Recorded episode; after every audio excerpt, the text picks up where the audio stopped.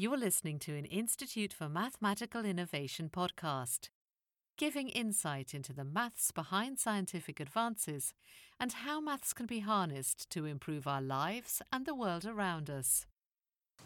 Thanks, thank you very much. Um, if I can find, there we go. Uh, so, it's good to see uh, a nice large turnout. How many of you people would classify yourselves fundamentally as mathematicians? Great. And how many uh, engineers? And what about neither of those? okay, so I'm, I'm an engineer by training, by background, I'm not a mathematician.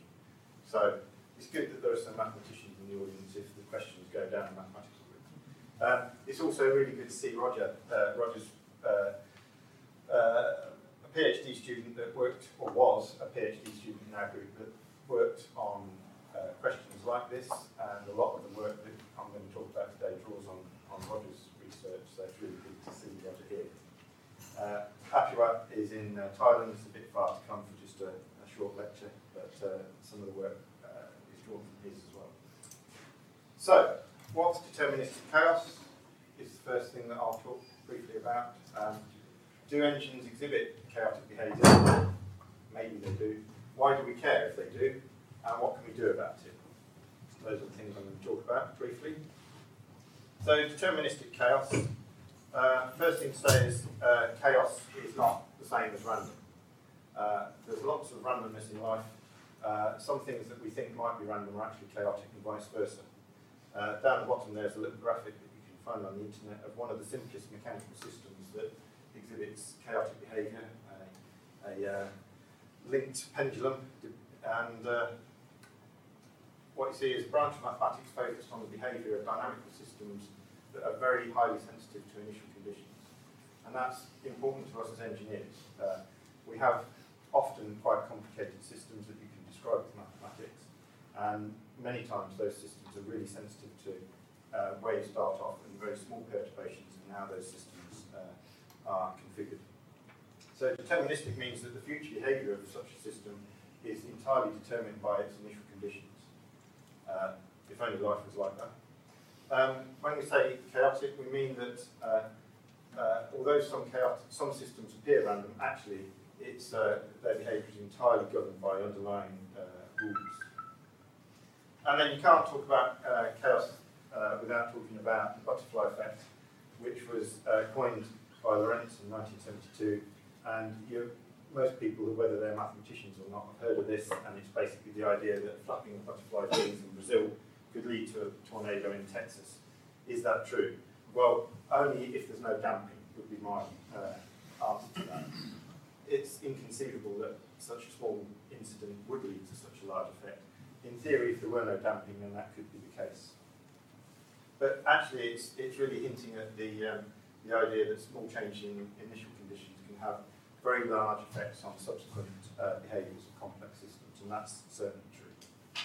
Uh, but the butterfly effect has pretty much entered our uh, popular consciousness and it gets used all the time. Uh, there's a film about it, which I haven't seen, the critics hated, but the uh, viewers seem to like. Has anyone seen that? Yeah, I don't know whether it stacks up mathematically, uh, so to take a very simple equation that exhibits some uh, chaotic behaviour, the logistic equation, which was first uh, written to describe population growth.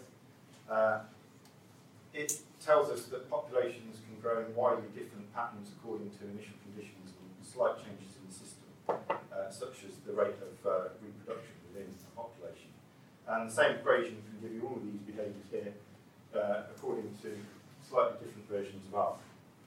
And if you to look at uh, plotting all of those different behaviours on a plot of the output or population x uh, as a function of the uh, rate uh, reproduction r, then you get a, a, bifurcation diagram which shows you that for a range of uh, values of r, you get a single solution, and then you get a series of uh, a range where you get two possible solutions.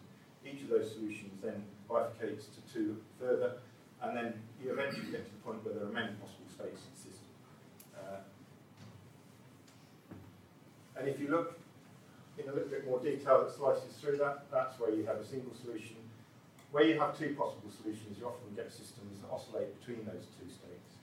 And in this slice here, it would be oscillating between four possible solutions. Here there are many possible solutions and it looks essentially random. Uh, and a lot of engineering systems you can provoke into states that look like this. And you particularly find many engineering uh, systems that oscillate between two states. And the temptation is to think that they're exhibiting chaotic behaviour. It could just be a nonlinear system that has two solutions and it may not actually be truly chaotic. It's really difficult in the real world to determine whether that is the case or not. Um, because in real life you've got truly random events. You have you have noise, even a system that has all of the properties of a chaotic system.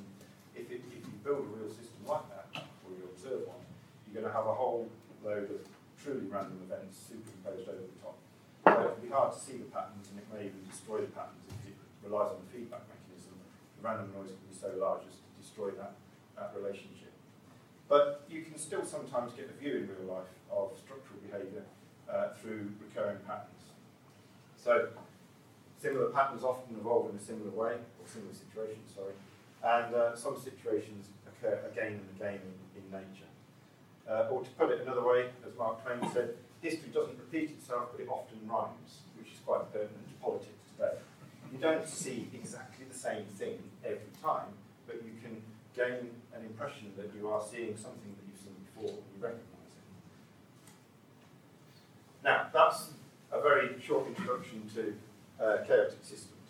Uh, now, engines is where I'm from, that's my background, and the first IC engine that's uh, representative of what we see today was, was built by uh, Otto in 1868, and his real uh, innovation was an engine that was much more efficient than any of the systems that were around at the time, and therefore it became very popular. Just for context, the first electric motor, uh, battery cell, and fuel cell all predated uh, the Otto engine, although there were clearly heat engines before Otto. Um, so really, the IC engine as we know today is, is the novel and new technology, which uh, maybe gets forgotten a lot, but uh, uh, that doesn't mean we understand it yet. Uh, there's still a lot about IC engines and all of those systems really that remains to be discovered. But one of the main reasons why the IC engine dominates is because of the fuel. You know, we shouldn't fool ourselves that all this tricky engineering we do is uh, in any way the cause for its success. The cause for its success is the fact that uh, fossil fuels have very high energy density, whether it's uh, energy per unit mass or energy per unit volume. Fossil fuels are up there. And in comparison, the battery technologies that we have today are nowhere near. And that really is the root of the problem that we see today. Um, liquid hydrocarbons are so good that we can't live without them in the modern way. Um, there are some solutions that have, possibly, but it's a really Anyway, an IC engine, uh, or reciprocating engine, as we see in uh, uh, most passenger cars still today, is a very simple mechanical device. It has a cylinder with a piston that travels up and down it, and you have a means of getting air and fuel in, a means of setting fire to it, and a means of getting the waste products out. Um, the four-stroke cycle that um, Otto popularised means that you split the whole working cycle into four strokes of the, uh, of the piston, up, down, up, down, uh, or the other way around, down, up, down, up. So you draw air in, uh, you and fuel. You then push the piston back up to compress that, making it a much more efficient process. Uh, you ignite it so that it burns and makes uh, heat, which turns into pressure in the cylinder, and that drives the piston down. And that's the only part of the four-stroke cycle that does some useful work for you. and then you have to get rid of the waste product, so you push the back up, open exhaust valve, push it all out. And uh, all of the variability in the cycle that we are interested in, in uh, uh, well, that we're talking about today, comes from the fact that we have to get air, air in, do something to it, and get the waste product out. And it's the variability around that process that drives uh, a lot of the interesting problems that we have to contend with. Uh, so it doesn't really, we don't see so much uh, variability in diesel engines interestingly, because diesel engines operate completely differently from spark ignition engines. You, in a spark ignition engine, you have to control the amount of air that comes into the engine to regulate the power output. And then you have to mix it with exactly the right amount of fuel to get the combustion to work properly. So the key message there. Unlike a diesel engine, where it doesn't matter how much air is in there, the power is regulated by how much fuel you get, which is a much easier thing to control. Uh, getting the right amount of air into the engine and getting that behaviour repeatable time upon time is the really difficult bit because it's dependent on the conditions either side of the engine and within the engine itself. The state of the gas in each of those three spaces, as time progresses, has a really big effect on what happens in the combustion event. That's, that's where it gets really difficult. So, in thermodynamic terms, the, cycle is really elegantly simple. Otto cycle. You take some gas, you compress it with a piston, you release some heat instantaneously, you expand it to get some useful work out by removing, pushing the piston down again, uh, and then you get rid of all of that heat through the exhaust valve.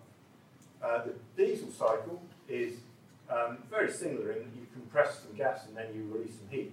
But here you say that it's not practical to release that heat instantaneously at top dead centre. Actually, it takes some time so that it, as the piston travels down, you release heat and that keeps the pressure nice and constant. And then you expand and then you reject heat. So that's if you look at pressure against volume inside the engine. But often we look at pressure against crank angle, so this is as the engine rotates. And here, the ideal Otto cycle would look like this, compress, release heat, expand, reject heat. Diesel cycle, very similar, but you just got a flat top to it there. Um, so that's all we're trying to do, it's not that difficult.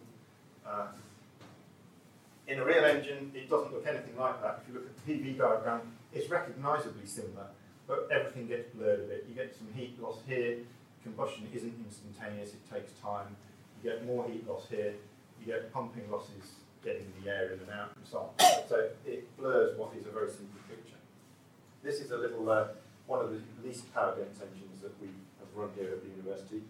By comparison, well actually if you put them on top of each other you can see clearly this is the Ultra Boost engine, the photograph that was on the front screen.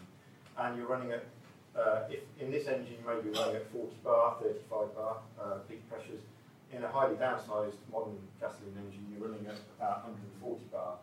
Um, you'd like to go even further, perhaps, and you get uh, very much more rapid combustion at those high temperatures and pressures. It gets quite a significant problem, and already you can see some variability in there between the cylinders. But generally, why do we get combustion variability in IC engines from cycle to cycle?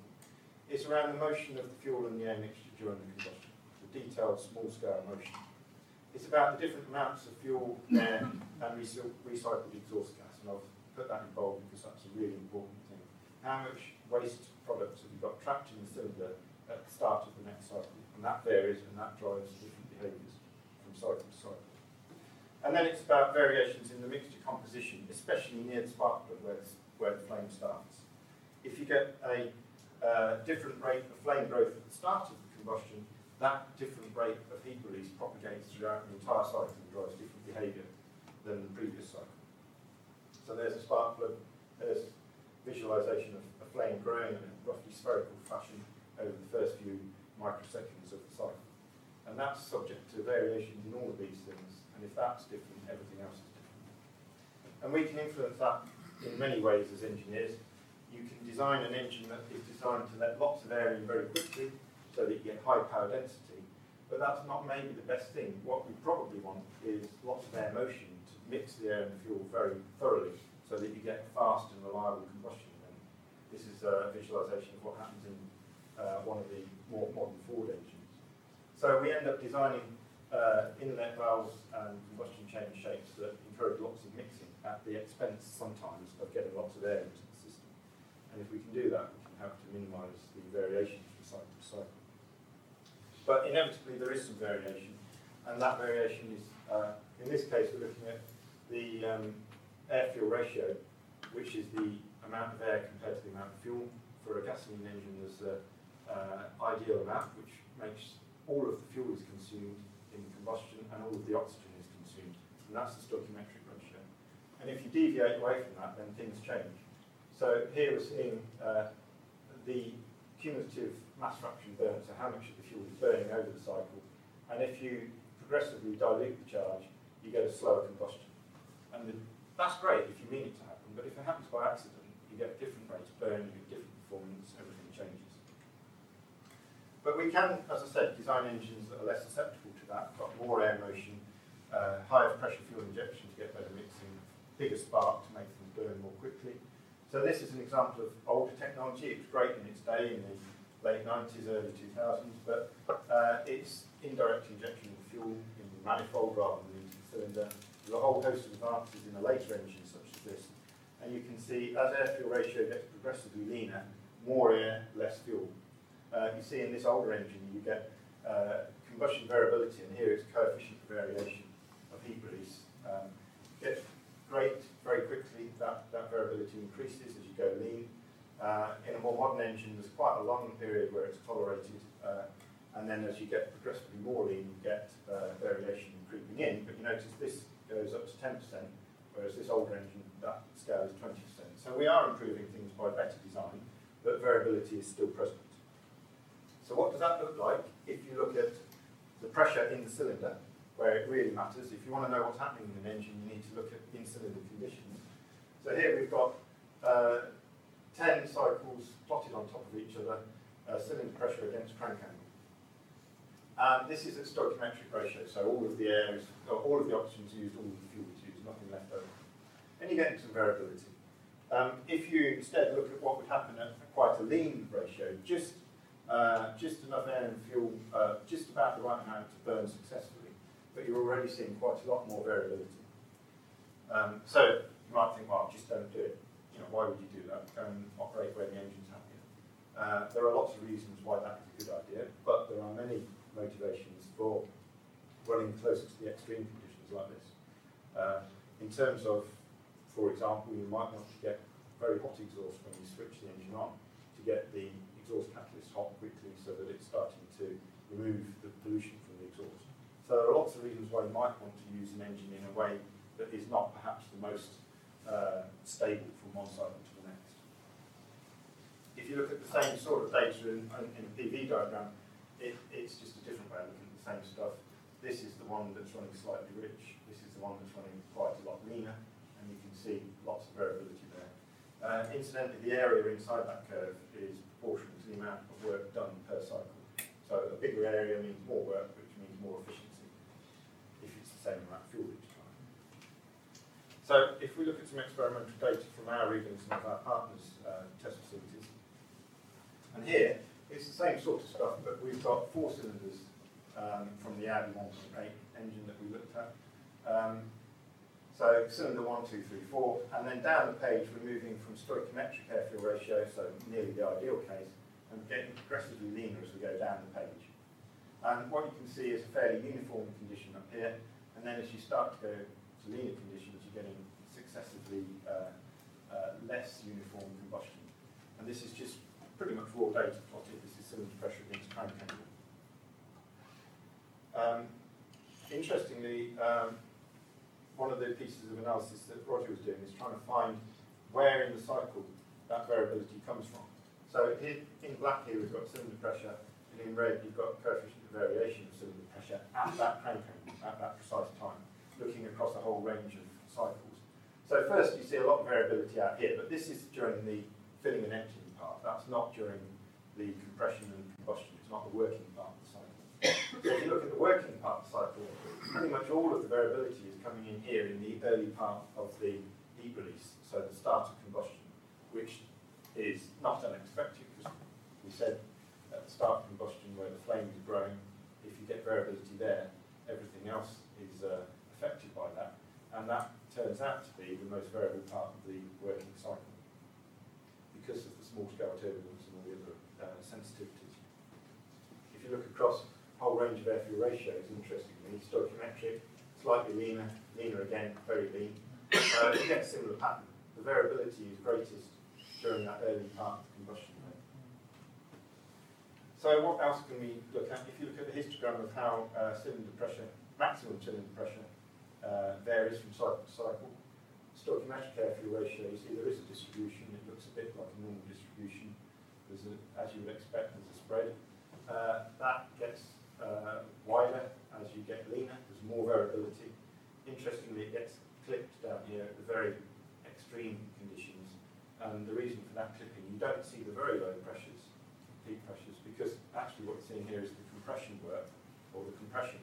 You get a maximum cylinder pressure whether or not you have any combustion, just because the piston's coming up and compressing the charge. So you're not going to get less than that compression pressure. So you, there's nothing down the low end. That's interesting, but probably not all that useful. What's more useful to us as engineers is how much work is being done per cycle. And so we look at uh, uh, an analogy to, well, how do you make work before you release heat? And this is the amount of heat that's released per cycle. And again, if you plot a histogram, there is some spread to it. There's cyclic variability, even when you've got pretty much ideal conditions. And as the uh, air-fuel ratio gets leaner and leaner, gets less ideal from a combustion point of view, more sensitive to initial conditions, you start to get a widening of that distribution and it starts to get uh, less normal as you get near to the bottom, it's a bit more skewed. And you're starting to see a mirror image of that clipping process, that you're not getting many of the, uh, the high pressure, uh, high heat release cycles. So if we're trying to find some structure in that, looking at histograms is all really well at looking at population, but can we see any structure, any evidence of that that is deterministic, that it's uh, influenced by uh, things that we could write an equation for? So one of the tools that's quite nice to have a look at that is a, a phase lag plot. And by that, what we're doing is taking the heat release per cycle and then plotting it against the heat release on the next cycle. And if you do that, if all the cycles are the same, well, it's not a very interesting plot. You're just going to get all of the points on top of each other. If you've got some random noise on the system, you'll get a circular blob of points like this because uh, the cycle that you're looking at now is nearly the same as the cycle previously with a bit of randomness added in. Um, if though there is some evidence that, uh, or some reason to think that a previous cycle affects the next cycle, then you might expect a pattern like this. So here that's saying that you've got an alternating pattern of high heat release, low heat and still a, a fair old helping of randomness as well, making a spread. Um, but there is some evidence that you might have um, a high-low, high-low kind of pattern going on with heat release. Uh, is it some sort of bifurcation? Are you getting a, a split in the behaviour where there's two states the system can be? Possibly. Um, so if we look again across, now this is a different engine, this is the later uh, technology, so getting less variability anyway, but you still see this kind of effect. This is um, four cylinders out of the V8. They didn't have enough money to put pressure transducers in all of the cylinders, but uh, it's half of the cylinders. And uh, cylinders one to four, and again air-fuel ratio is getting leaner and leaner as we go down, and you're getting some fairly strong evidence that you've got a cyclic effect going on inside the engine. Uh, so uh, around stoichiometry, you've got very tight clustering. Interestingly, not all the cylinders are the same, and that's one thing that's interesting to us as an engineer, trying to get uh, similar behaviour from one cylinder to the next, because if that's ideal, this one is not ideal. You know, you'd like it to be closer. Uh, so what can we learn about how the engine operates and how the cylinders interact uh, in order to try and get them each behaving more similarly to each other? Uh, and then as the uh, as it gets leaner, you're still seeing some differences between the cylinder. And that's largely due to differences in the distribution of air and fuel between cylinders and the interactions in the manifolds that link all of those things together. So there are lots of other ways to look at time series data to try and see whether there are repeating patterns. Uh, if you do a recurrence plot, that's essentially a way of comparing the same time series with itself over different timescales, and just to see try and calibrate yourself to what it should look like. If you look at a periodic like sine wave, then if you do that, so time is marching on as you go up the page and to the right, uh, you get a recurring pattern which leads to diagonal stripes. A chaotic system produces a bit of a short diagonal patterns like this, in, uh, and then true random stuff gives you, just as you might expect, a scattering of points evenly distributed across the page, more or less. So those are mathematical systems without, uh, without real life getting in the way. So what does our system look like? Well, uh, yeah, there's something going on there. It, there's some kind of, especially interestingly, uh, it's more some kind of periodic behaviour, repeating behaviour at the uh, stoichiometric or more ideal uh, air-fuel ratios. Gets less clear to me certainly because I'm not that adept at reading these things. What's going on as you get more lean? So let's have a look at something more simple, a, relatively, uh, a relative return plot. Uh, we're looking, essentially it's the same thing, comparing the same time series data with itself, but displaced further and further along in time. And uh, it's looking at the probability that you come back to the same condition. And here, we've got uh, uh, 40 events that we can look at and then progressively make it uh, delay relative to itself. And on this engine, and this is quite interesting, and I'm not entirely sure why, this is the, uh, the Audi V8 again. You had a uh, period seven pattern. Every seven events looks quite similar to each other. And didn't really expect that. There's no reason that we're modelling why that would be the case. It's probably something to do with the air path, as in a, a resonance at this particular engine speed with this particular distribution of uh, cylinders and manifolding. Uh, but it's not something that I could say is a general case across all engines of all types. And it's interest, it would be interesting to look at more data from more engines to see if this is a characteristic effect. Uh, interestingly, it's a very strong pattern, again, at the stoichiometry uh, conditions. And as you get uh, uh, leaner, as the combustion gets less ideal, you start to lose some of that pattern. You're getting a bit more randomness coming in. so is that deterministic? Well, maybe. Uh, there's a lot of randomness going on, all sorts of things that we can't account for. But we think there is some structure there. Um, and one, one thing that would be interesting is can you uh, use your insight into what you think is going on to write a model? And if you write a model, mathematical model, do you see some effects that would lead us to think that there's some uh, chaotic behaviour in there? Um, and that's clearly not just something that we're interested in. There are a uh, relatively small group of people around the world that are interested in this kind of effect. Uh, one group at Oak Ridge, Oak Ridge, National Laboratory have been looking at problems like this for a long time. Um, and I thought this paper was quite nice because they had um, a relatively capable model of combustion within an engine, and they were trying to see whether they could see any evidence of interesting things. And it, you have to give it a bit of context here. What they're, what they're doing here is um, uh, they're looking at heat releasing an engine as they add in more exhaust gas recirculation. What's that? You take some exhaust from the exit of the engine, you recirculate it to the inlet of the engine. That's an emissions control technique and also helps to prevent abnormal combustion because it slows down the reaction, it makes everything a little bit more um, gentle and it avoids some of the more extreme combustion effects, very high temperatures that lead to high amounts of oxides of nitrogen. So it has an emissions control benefit, but it also does nasty things to combustion if you're not careful. So up here we've got what would happen as you make the system progressively more lean. If you move to the left on each diagram, you're getting leaner, a bit like we saw before. But on top of that, you're getting progressively more exhaust gas recirculation. Here you've got a 5% dilution of the charge with exhaust, 6%, 8, 36. And what we're seeing is a, what seems to be a bifurcation. You're getting different behaviours. So initially, if you look at low amounts of EGR, you just get less heat release. The combustion is getting less good as you put more uh, air into the system. But here you're seeing two possible states, and by the time you get down to this lots of EGR, it's very clear that two possible states. Either you're getting uh, a modest amount of heat release, or you're getting nothing. So it's either working or it's not working, and it's a bit unstable. It can go from one state to the next. Um, if you plot a whole series of cycles and compare to what you saw on the engine, the green points are from uh, the real test on the engine, and here's the simulation of it, and you're getting this uh, familiar sort of banana shape, uh, boomerang shape on a phase lag plot, and as you get progressively leaner, that's getting more pronounced. And the simulation is predicting somewhat similar behaviour than you saw in real life, which is gratifying.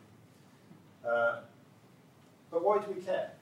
And the reason we care is if there is variability and we can't control it, that's a bit of a nuisance. But if there is variability and we can reduce it, then there's an engineering benefit.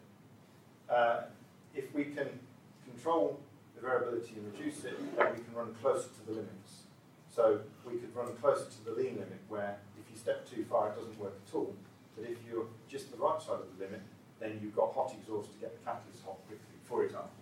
Um, or you can get more efficient combustion, or any ho whole host of uh, improvements in terms of economy or emissions. Um, but if your variability is too large, what that means is you have to stay well away from the limits because you're in danger of falling over to the wrong side of that limit too often and you start to get uh, really serious bad effects in the engine. Excessive emissions, poor fuel consumption, roughness that the driver can perceive as being not something that's nice, uh, potentially even the engine stalling and not working at all. Um, but if you can predict that variability, then that's the first step to being able to control it. And hypothetically, the authors that, um, from Oak Ridge designed a controller that, using the insight of what's going on, then took some control action to say, I've got a bad cycle about to happen, I'm going to do something about it, I'm going to put more fuel in or I'm going to advance the spark. And when they switched that controller on, uh, compared to the grey where there was no control, they managed to get much more stable um, heat release, uh, much lower hydrocarbon emissions and much lower NOx emissions. Uh, so uh, actually what they're doing is reducing the variability in all those things, but in the process they're also reducing the absolute amount of it and allowing you to go much closer to the limits of feasible operation. So there is a really useful benefit if we can predict its variability and if we can control it. So we thought here that um, it would be nice to see if we could replicate that work, but with one distinction. We wanted to have a much simpler combustion model than they were using at Oak Ridge, because we wanted to do many more cycles and look at longer periods of time over which the engine is operating. If you've got a very complex model, that's great, but there's a lot of computation overhead, and we haven't got big enough computers yet to do everything we would like to do, ideally. So we tried a very simple one-dimensional approach where that means the engine model understands wave motion in pipes, but it doesn't have any spatial awareness of what's going on inside the combustion chamber.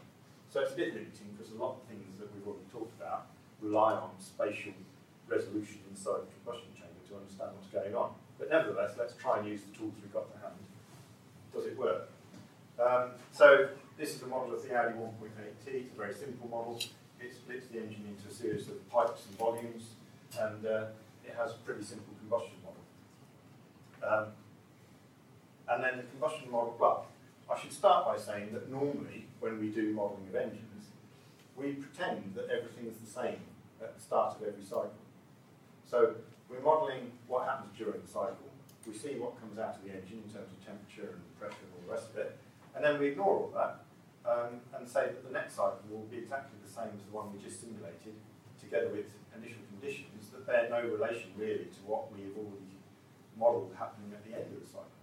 So instead of doing that, it seems more sensible to do a dynamic simulation where you simulate one cycle, that has some conditions at the end of it, those are the initial conditions for the next cycle, and so on. You keep simulating one cycle after another and updating your initial conditions as you go. And if you do that, then you stand a chance of having a simulation where the cycle we're interested in now is influenced by what happened previously. So any kind of deterministic behaviour should be able to be modelled properly. And the key link between those is what happens to the combustion next time because of what happened this time. And we had some really simple relationships, really simple. So if you if you see how much exhaust is trapped in the engine and your heat release is dependent on that in a somewhat non-linear way, and it depends also on how much uh, air and fuel is present, so there's quite a lot of non-linear behaviour there. Um, and also, well, it's basically different ways of expressing the same thing how is combustion affected this time by what happened last time, and what, how much is exhaust fuel and fresh air trapped in the cylinder. I've already said those things vary from one cycle to the next. And if you do that, you can get quite a good representation of the whole nasty range of combustion events that we saw in this engine. So uh, when it was running rich or when it was running lean, um, we had uh, early and late combustion events in both cases, and we were able to simulate that whole range of combustion quite nicely just with a very simple model. And this is quite different what we normally do. We model what's really going on and then we ignore it and superimpose our idea of what combustion should look like because it's what we would like to happen rather than what's actually happening. Um, and if you do that, then you can start to get some behaviour on a, on a phase lag plot that looks a little bit as if there's something deterministic happening. And this is complicated in, in as much as we've got um, measured results from an engine as pluses, the simulated result, results as um, zeros, they're never going to lie on top of each other for a whole host of reasons.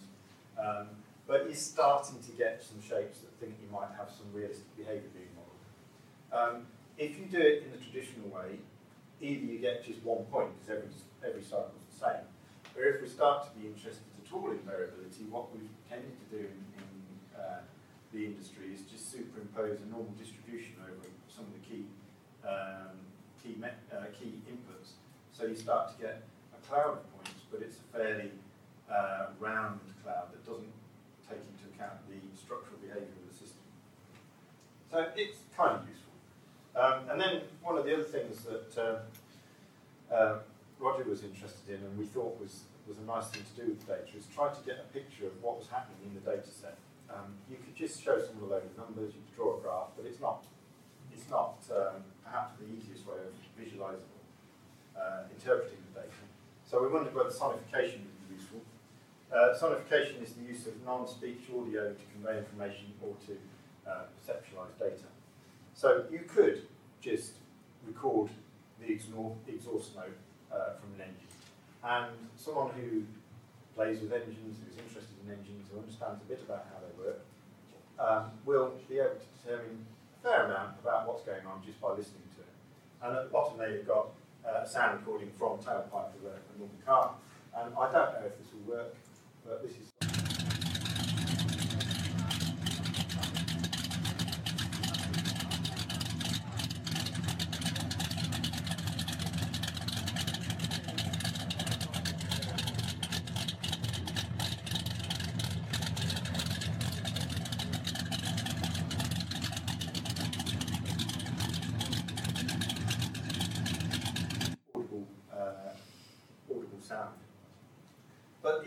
useful from an engineering point of view? I don't know. Um, so one of the questions we had was, uh, what's an effective approach to sonification? How can we use sound to explore the data? Uh, can listeners detect differences between different uh, types of patterns within the heat release data, purely from the way they sound? Um, and will those patterns reflect real changes in the combustion? So that was the approach. Take some time series data. Now you need to do some interpretation to get to something that we're going to listen to, rather than just have just listen to the combustion. Uh, I'm going to symbolize it. I'll show say slightly uh, about that. uh, then we're going to map it across onto some sound, and then you could output that either as a directly as a MIDI file or as a musical score if you happen to be musical in any way. Um, now, um, we could just make random noises, interpret data as frequencies play noise. But there's some evidence to suggest that musical notes are more memorable and we're more used to dealing with them and might spot patterns in them more easily. So we decided to uh, map the data onto a musical scale uh, because if you have a scale such as a blues scale, those are notes which we already know sound musical when you put them together in various patterns.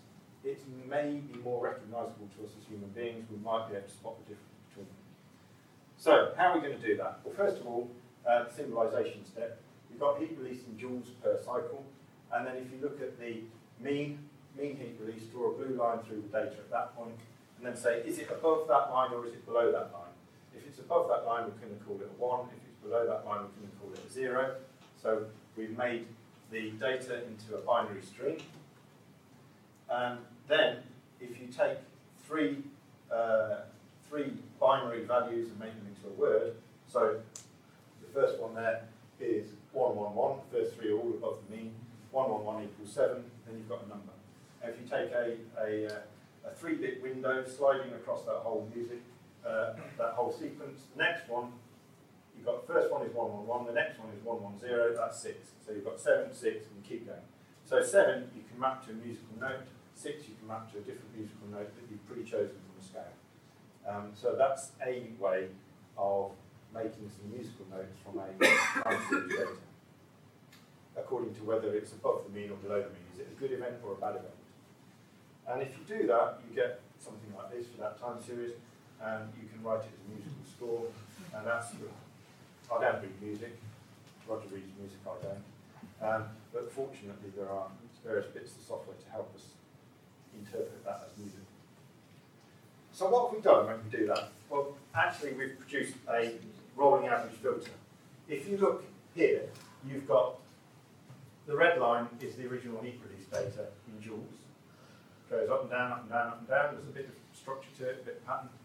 Um, the black line shows numerical values of the musical notes that that process results in. And what you can see is that it's a bit of a rolling average, smoothing, um, and it's also uh, compressing the data a bit. It's removing the most extreme values and it's bringing us back to a more uh, uh, more centre-weighted uh, pattern after the filtration. So uh, there are lots of other ways that this could have been done. It seemed like this would be an interesting idea at the time. It seemed a useful thing to do, and the idea behind it was, could we see any difference, or could we hear any difference?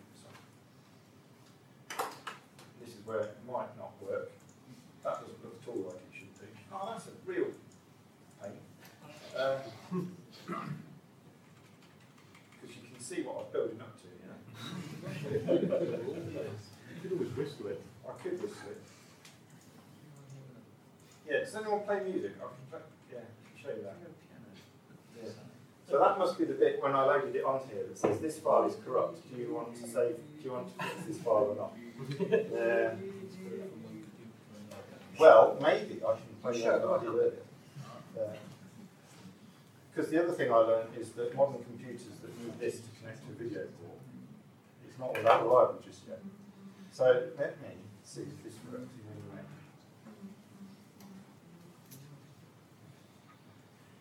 I'm building it up now, better be really good.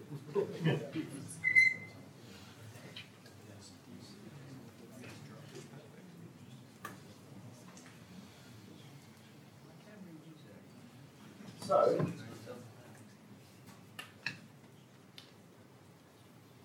we hear anything at all?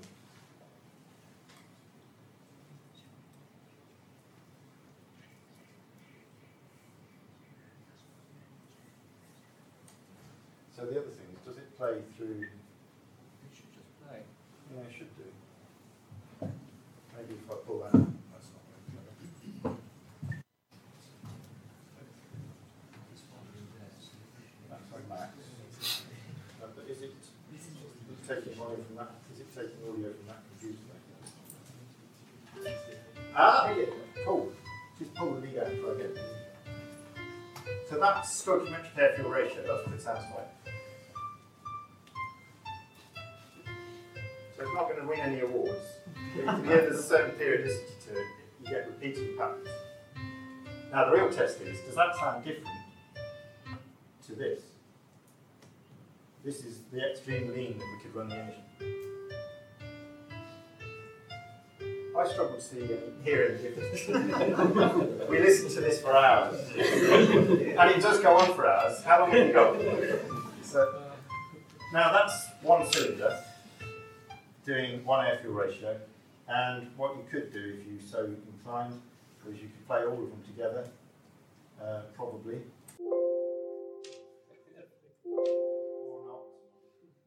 Anyway, it sounds like all of my kids have got together and are jumping up and down on the piano. Um, but the point behind that is that um, it was an attempt to try and illustrate what was going on in the data. Actually, what I think we found was after we'd done the filtering, when we got to this point, that was most of the benefit. Because what we've done is symbolize the data to uh, whether it's high or low, and then found a way to write, uh, write that down in a way that you could read.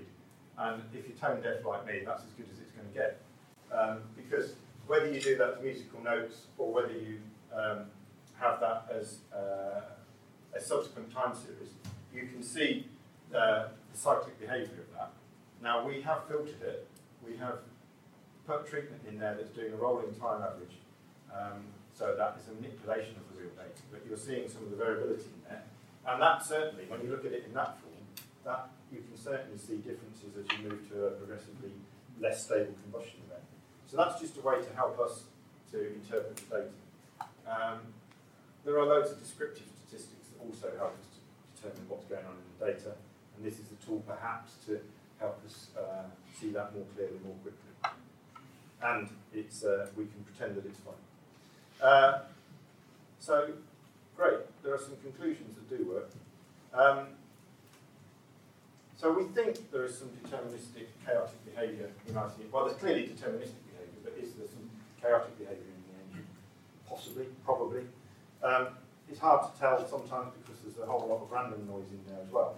But it is a useful exercise because if we assume that there are more complex behaviours than we usually model, and we go after techniques that can allow us to model those, then we can get some useful engineering benefits. So it's a useful premise to start off with. Um, and it's quite gratifying that our expe- expectation of this nonlinear, maybe chaotic behaviour, if you take that approach and do the modelling, then uh, we get models that turn out to be useful and match what we observe in the real world.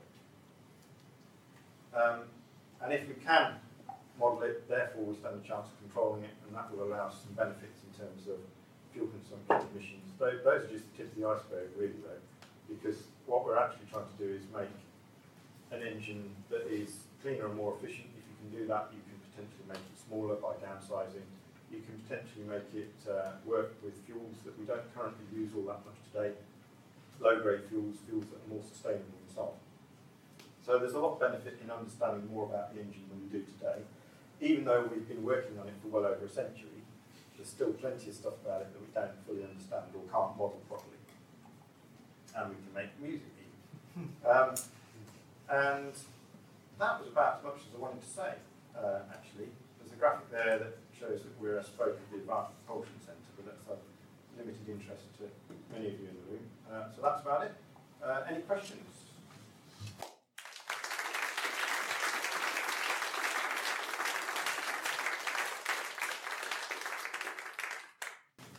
Chris, thank you very much. So we have time for a couple. If there are burning questions people would like to ask. Chris has a burning question. It's a question stroke comment really. I mean, there are, there are various techniques around if you have data which looks random to test for chaoticness, as it were. Um, basically to say, see if there's an underlying map. Um, neural net type methods. And I wonder if, you, if you've tried any of those. No, and I think that's a, an opportunity with the. Uh, I mean, yes, there were some uh, some tests that um, particularly Roger looked at in his, his work. But I think it's, it's entirely fair to say that there's lots more that we could do, there's a vast amount more data than we were able to look at in one uh, piece of research. And the being a system that is very sensitive to initial conditions, you're going to get a whole host of responses according to how you perturb it. So the amount of data there is to trawl through is colossal, and uh, so there's lots to do. So part of the opportunity working on HiMind is to do that, to apply some of those tools and to go and hunt data that we think is going to show some more interesting patterns.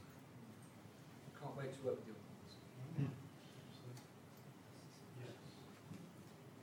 Uh, you've done a lot of testing, and it's very, very interesting. How much did fuel quality and analysis affect it? What type of fuel did you use? Um, all of this work was standard pump gasoline, so 95 RON, just as you would get if you went to fill up on the forecourt. Um, the, the main area that we've seen the fuel effect is the uh, tendency of the engine to, to detonate, to get abnormal combustion.